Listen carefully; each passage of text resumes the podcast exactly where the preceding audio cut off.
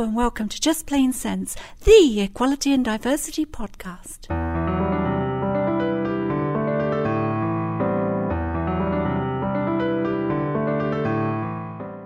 I'm Christine Burns. The question of whether gay or lesbian couples should conceive or adopt children has been with us for many years, and some people think it's wrong. There seems no justification, of course, and we're confronted all the time with examples of heterosexual men and women being bad parents and abusers. Yet the idea that less conventional couples pose some extra kind of threat is deeply ingrained. And if there's concern about gay and lesbian people adopting children, what must it be like for trans people? Well, for this episode, I've come to meet a trans man who knows all about this firsthand. Now, he needs to remain anonymous, so I'll just call him Nick. And Nick, welcome to Just Plain Sense. Hello. To begin with, could we start with a little bit about yourself? Um, well, um, I'm 36 and um, I'm from East London. Um, I'm married with two children, and at the moment, I'm a I've kind of got many hats on. I'm a full-time dad and a and a professional writer. And when did you transition and present to the world as a man? Um, it's quite a difficult question to answer, really, because I didn't really have a transition. I was kind of deprived of a transition period um, because I, I, first told my parents when I was two and a half, so it was always something that was just accepted. And it did come as a shock, I guess, when I told them that, uh, the extent to which I was going to go and the, the, surgery and the hormones. But for the most part, I've just been who I am all my life. So it, it, there wasn't really a transition period as such. But um, I, I, guess the, the, the point at which I started the hormone treatment was a big turning point, but it didn't really change me in any way. It didn't you know I didn't change in in terms of what I wore or how I was addressed or change me socially in any way. But it it, it, it certainly changed something in me. Hmm. How was that experience with, with parents and with friends and uh, your siblings?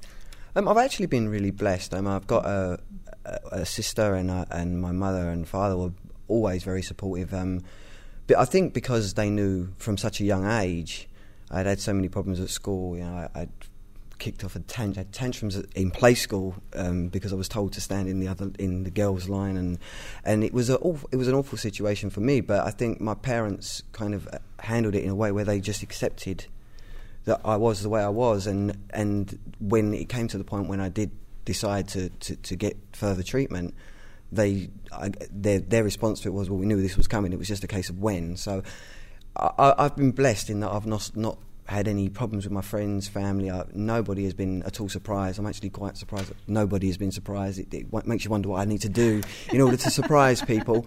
But um, you, you, were saying earlier that before we started that, that some strangers in the street would sometimes identify you as a boy anyway when you were a little girl. Yeah, I, I, I always had that situation. Um, it was I would be out with my parents or, or with, with someone in my family, and someone would say, "Oh, what a cute little boy."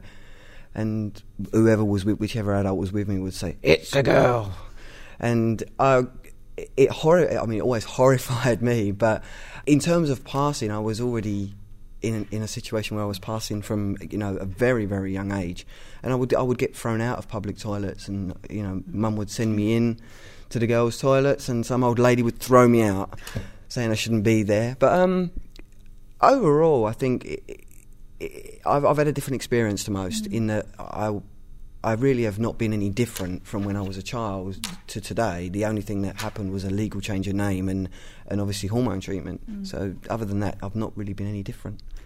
And you've recently become married a few years ago, and you live with your wife. And, and how did you meet?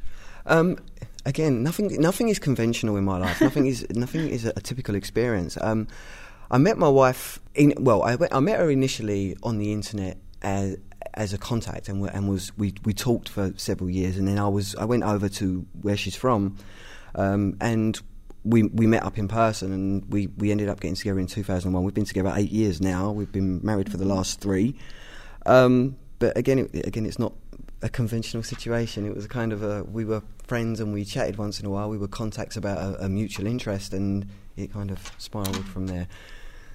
There's a there's a lesson for that from that, isn't there? That you can't easily put trans people into boxes. No, no. I, I think you know there, there, there's a, a, stereotypical ideal of what of what trans people are, and that's just not the case. I mean, you you, you a, a lot of it is obviously due to the media and the things that you see in the media. Um, and you know things like Little Britain, for example, mm. um, where they you know they give this stereotypical idea of of what uh, trans people are like. But in my experience, and I mean, obviously, uh, I am at this point uh, uh, anonymous for mm. this interview, but no one around me that would would have the first idea, and I think that's uh, something that is often missed. I think there's mm. often this idea that you can spot somebody, but that's not the case. And you know, I've had a very very normal, typical life, really. Let, us go on and, and, talk about your experiences of adopting. Um, when did the two of you first decide you wanted to adopt a child? Um, people adopt for many different reasons. Um, we we had discussed adoption vaguely, but we, we, we really wasn't too interested in in pursuing that route. But a, a, situation occurred where we kind of got brought into a situation with two children who needed a home, and we it was more a case of taking responsibility for these children than it was about adopting. And we we didn't take a traditional route to adoption as many people do. We we were kind. It was kind of given to us. It kind of came to us rather than us kind of seeking adoption out. And, and what happened when you tried to start the process? I, I, I struggled in the first instance to to decide whether to tell the social workers um, about my history because I feared what it would do. But kind of because of the situation, because I was already known to these children, although they didn't know my history, there were people that did, and there were people that would probably have, have made that connection for the social workers. So I decided to be honest right from the from the first instance, and um, basically the, the, the thing that I came up against was a complete ignorance rather than rather than a, a, kind of a discriminatory situation. It was more of a, a complete ignorance, a, a, complete lack of understanding, and a complete lack of knowledge of what it of what gender dysphoria was, of what trans people, you know, what trans people's experiences are. There was just a complete lack of knowledge. And I think that was what made, mainly that was what what we came in the first instance. That's what we came up against. It became a kind of a a focus of, oh, this is something new and we don't really understand this, and so we're going to question this to death. How, how, how did that manifest with the, the social workers? What, what were the things that they seemed to be you know, most concerned about? Well, I actually, actually, there were some absolutely ridiculous questions, but they, they, they seemed to be concerned about the, the surgery and what it meant. I was actually asked by one social worker, which is really kind of incredible that once once my surgery was complete, would I be able to father children of my own? And at that point, I realised that there was just absolutely no knowledge mm. and no understanding of, of, of the situation at all. And you know, questions more about your mental stability. It, it, there was quite a bit of questioning of, of my mental health and my ability to be, if you like, normal. Mm. Um, is, are those sort of questions they would ask other people? No, I don't think so. I, I, I think you know they. I think social workers look for a reason, any reason, to find something that makes you a potential problem. In uh, I guess the, the training is about looking at problem people, and they mm. they seek to seek to problematize anybody they find. Oh yeah, I mean, I mean it, I, have got friends who have, who have, have, been refused on grounds that they're overweight, and and there's always there's always some. If you look hard enough, there's always a reason to to refuse somebody. Um, so, so how do you tackle those kinds of objections or quick curiosity that you're encountering? In terms of tackling the, the, the problems, I think what you need to do is step away from the emotion that you feel in terms of, of desperately wanting this child and actually consider your own rights, especially your right to privacy, mm. and to draw a line for the social workers and, and let them know that there is there is room for them to ask some questions, but those questions need to be relevant and those questions need to be asked and and moved on from and because it I, I did feel at various points it became the transgendered show where people were focusing purely on this one aspect of who I was mm. and not taking into consideration all the qualities and all and all of the experience and all of the things that I had I had done previously. You know, I had a lot of experience working with children. I had you know, I'd, I mean, my one of my children has got special needs, and I had a, a history of working as a volunteer for MenCap. I had lots of other qualities to me that made me a good prospective adopter, and it it really became all about gender dysphoria and the, the transgendered show, and it. I, I reached a point where I, I said, I'm going to draw a line and tell them that this is where these questions stop and this is where we start looking into the qualities that you need as a as a, a prospective mm. adoptive parent. So you you say that their curiosity was overcoming them and they, they were asking questions which were really relevant to, to the, the task that was in hand. Oh, absolutely. It, it, you know, the, their job is to find suitable prospective adopters, and to be a suitable prospective adopter, you need certain skills and you need certain level of understanding and certain viewpoints of the world. But you, you know, your your gender or your your genitals really is what is what it it is the focus. Is is not one of those qualities that you need.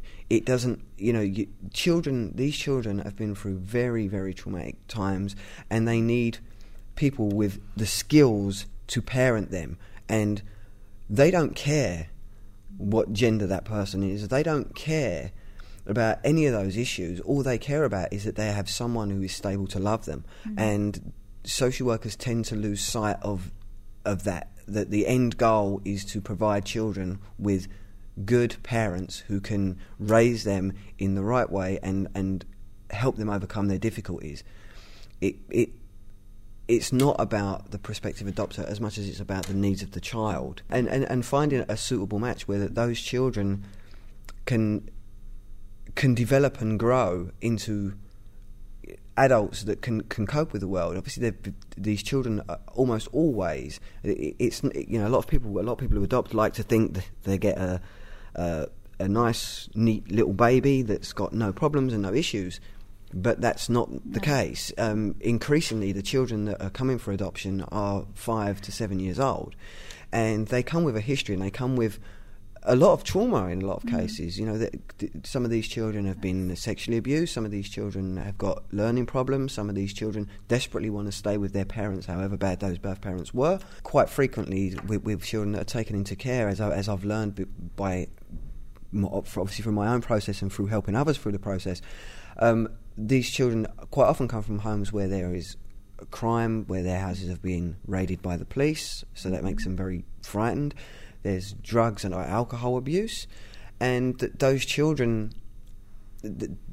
all of those things that happen become they, they paint on the slate of who those children become, and there's a lot of work from adoptive parents to help those children overcome those difficulties and and understand why they've come from the point they were at to the point that they're at now very uh, it's very easy for an adopted child to, who wants to be with their birth parents to have a problem with their adoptive parents and reject the adoptive parents, and as the as the adult, you have to be able to stand back from that and and help that child understand their situation and help them come out the other side, mm. so that they that they do understand that it was necessary for them to find new parents, and that that doesn't mean that they can't love their birth parents, but it it was needed, and, and, and helping the child understand that is a key part of being an adopter.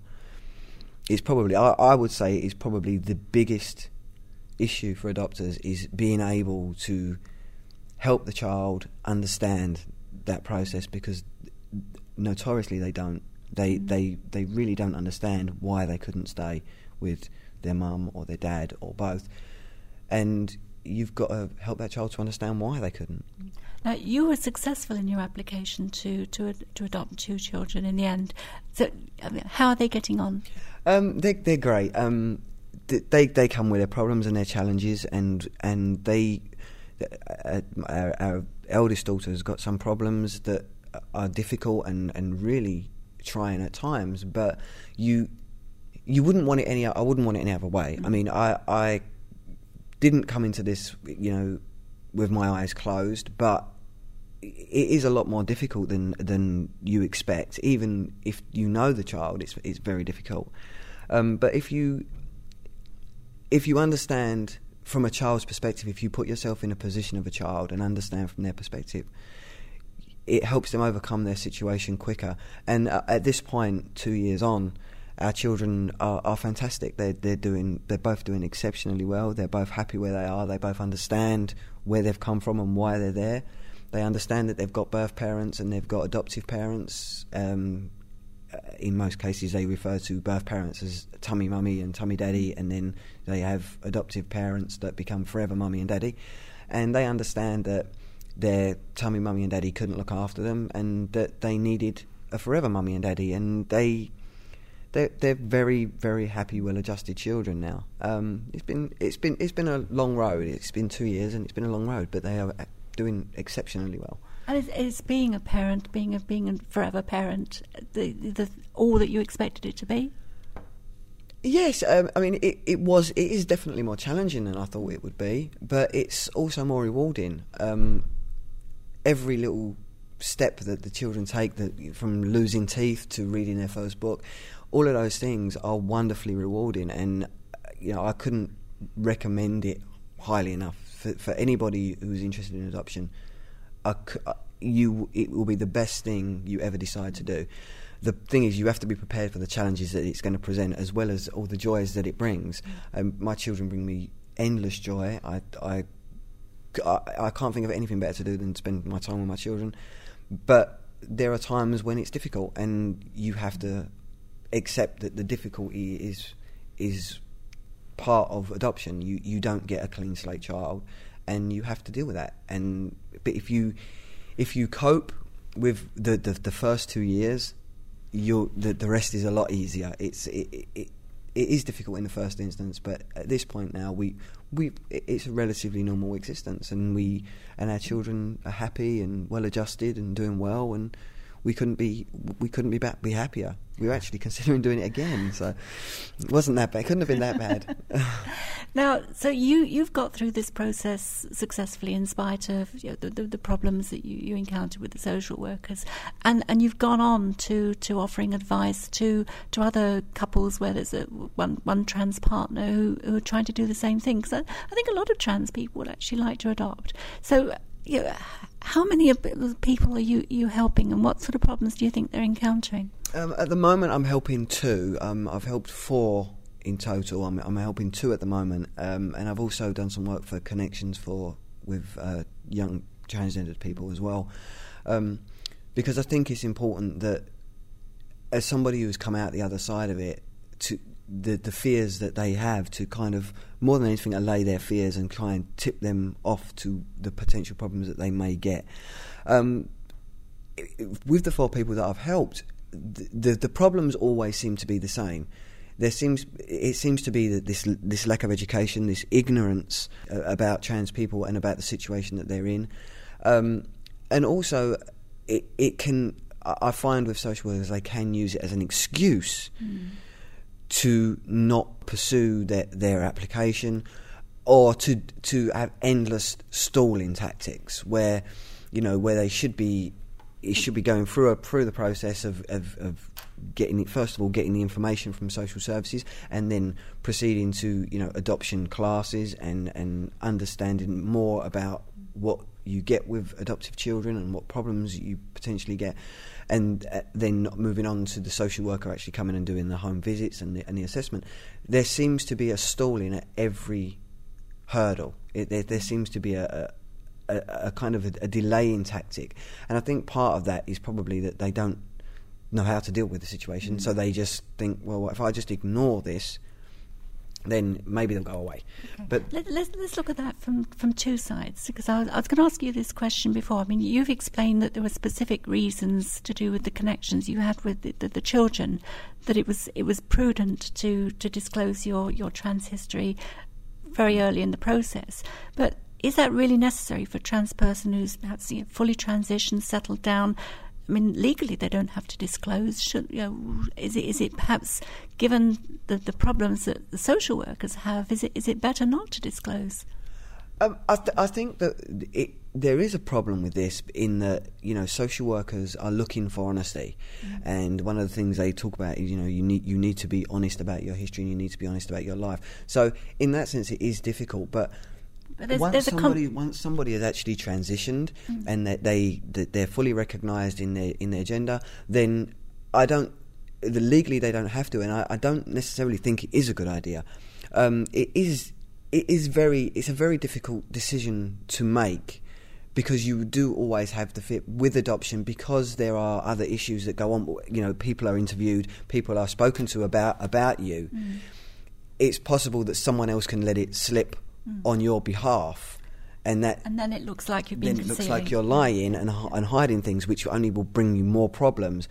However, if you are in a situation where you're you're not going to have somebody else reveal your information for you, mm. then I, I, I personally feel that it's probably best not to reveal reveal it until further along the process. Once you've reached a point in the process where you have been approved or tentatively approved before I mean you, you go through a, a, process of being approved but you then have to go to a, a, a panel where it has to be formally approved and, and kind of rubber stamped but so you could possibly do it in the in the later stages when you've already been approved and had a, a fair assessment. And any irrationality at that point would be pretty obvious. Yeah, I mean, it, it, it is a very difficult decision to make, and I think it's a personal decision. I think it's a decision that every person in their own needs to make on their own in their own circumstances. But I think, for the most part, it would you will probably have a an easier experience if you don't reveal your status until later in the process once once they've had chance to uh, to assess you as an adoptive parent rather than you as a trans person. Mm. That would be my. Okay. Let's let's look at that from the other side, then, from the social worker's side, because I, I do believe that part of the contract of revealing any personal information to a professional is that they should be equipped to deal with that in a professional manner. Um, so, what do you think adoption services and social workers should, could, and should be doing to you know, educate themselves to ensure that they are professionally equipped to to deal with? Uh, potential adopters in a responsible manner, and which you know they understand then how properly to understand what's what are good questions and what are irrelevant questions. I think that the the, the one thing that's lacking from, from that perspective is that social workers are poorly trained in all diversity and equality issues. Um, and because being transgender is such a rare, well, I say yeah. relatively rare, it's rare situation, to their experience. Yeah. It's they. You need to incorporate it into the diversity training they do. I mean, there is already there, there is already in place diversity and equality training in other areas, but it doesn't seem to extend to, no. to, to trans issues. So I think what they need to do is incorporate more training in terms of, of what gender dysphoria is, um, what trans you know transgendered people are about and what their experiences are because I think in a lot of respects being transgendered gives you an awful lot of of good information and, and, and good experience that you can pass on to a child in terms of educating that child about being accepting of difference about uh, you know that those, those things are vital to a child. I think you know teaching a child to accept being embracing of difference is is the best gift you can give a child and i think that that makes transgendered people well equipped to do that. Mm. They're probably more accepting than most, less prejudiced than most. So it gives them a good situation to, to, to do that. But the social workers, they don't tend to understand it and almost kind of try to learn it on the job mm. and ask ridiculous questions that don't have any relevance. And if they if they could organise somebody, you know, if there was somebody that could pr- provide a training package for them mm-hmm. that they could incorporate into their equality and diversity training, they may have a better understanding of the situation and be able, be better equipped then to deal with prospective adopters, trans uh, prospective adopters. So, if somebody listening to this now is you know, part of a, a, a couple and one of them is trans and they want to adopt children, what what should they do? Um, in the first instance, I mean, there's two options. You've, you've got private adoption agencies and the local authority adoption agencies. Um, in my experience, and from the, the experience of the, obviously, I didn't go for a private agency. I went through a local authority, but um, some of the, the, the trans men that I've helped have gone through a private agency, and private agencies tend to be a law unto themselves, mm-hmm. and there is even less training and less understanding within those within those, those situations. But you, if you go, if you want to go to start the adoption process, you approach, you would approach uh, either a private agency or your local authority, and express an interest through their adoption team. Um, they usually send you a pack of information that you can read over, and, and, and so you can get an understanding of what to expect. And usually they will offer uh, adoption classes where you will go with a, a group of pot- potential adopters, and they will go through uh, the adoption process from start to finish from your uh, what your your assessment will be like your home visits your, you know what kind of information they're going to be looking for.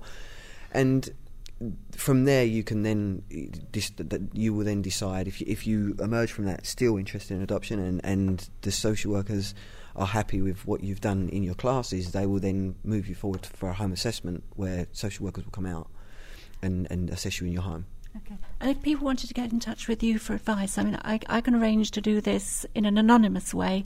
Um, know, would they could they get could they get in touch with you? Ab- absolutely. I mean, uh, if you if you do, anybody does want to contact you, you you're more than welcome to forward them to me. Um, I, I, mean, as you've done in the past, I'm I'm happy to help as many people as I can. Mm-hmm to understand what they may experience and, and more importantly to, to help them understand that they don't have to put up with some rather unpleasant and rather ignorant behaviours from, from the social workers because you don't need to comply with everything that they say just because you want the child. You can get the child by setting boundaries for them and by and by ensuring that you are not pushed to do anything that you shouldn't have to do.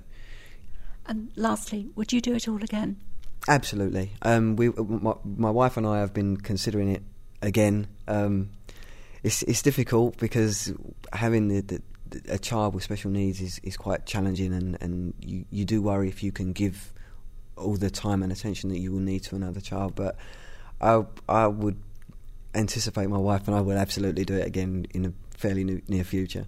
Thanks, Nick. And that, as usual, brings us to the end of another episode of Just Plain Sense. If you'd like to hear more, then the place to go is podcast.plain-sense.co.uk.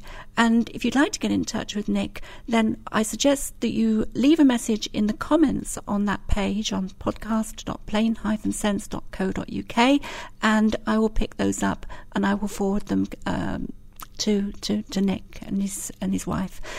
Well, join us again soon for another episode on a topic of equality and diversity. But for now, it's goodbye and thank you for listening. Just Plain Sense is a Plain Sense Limited production.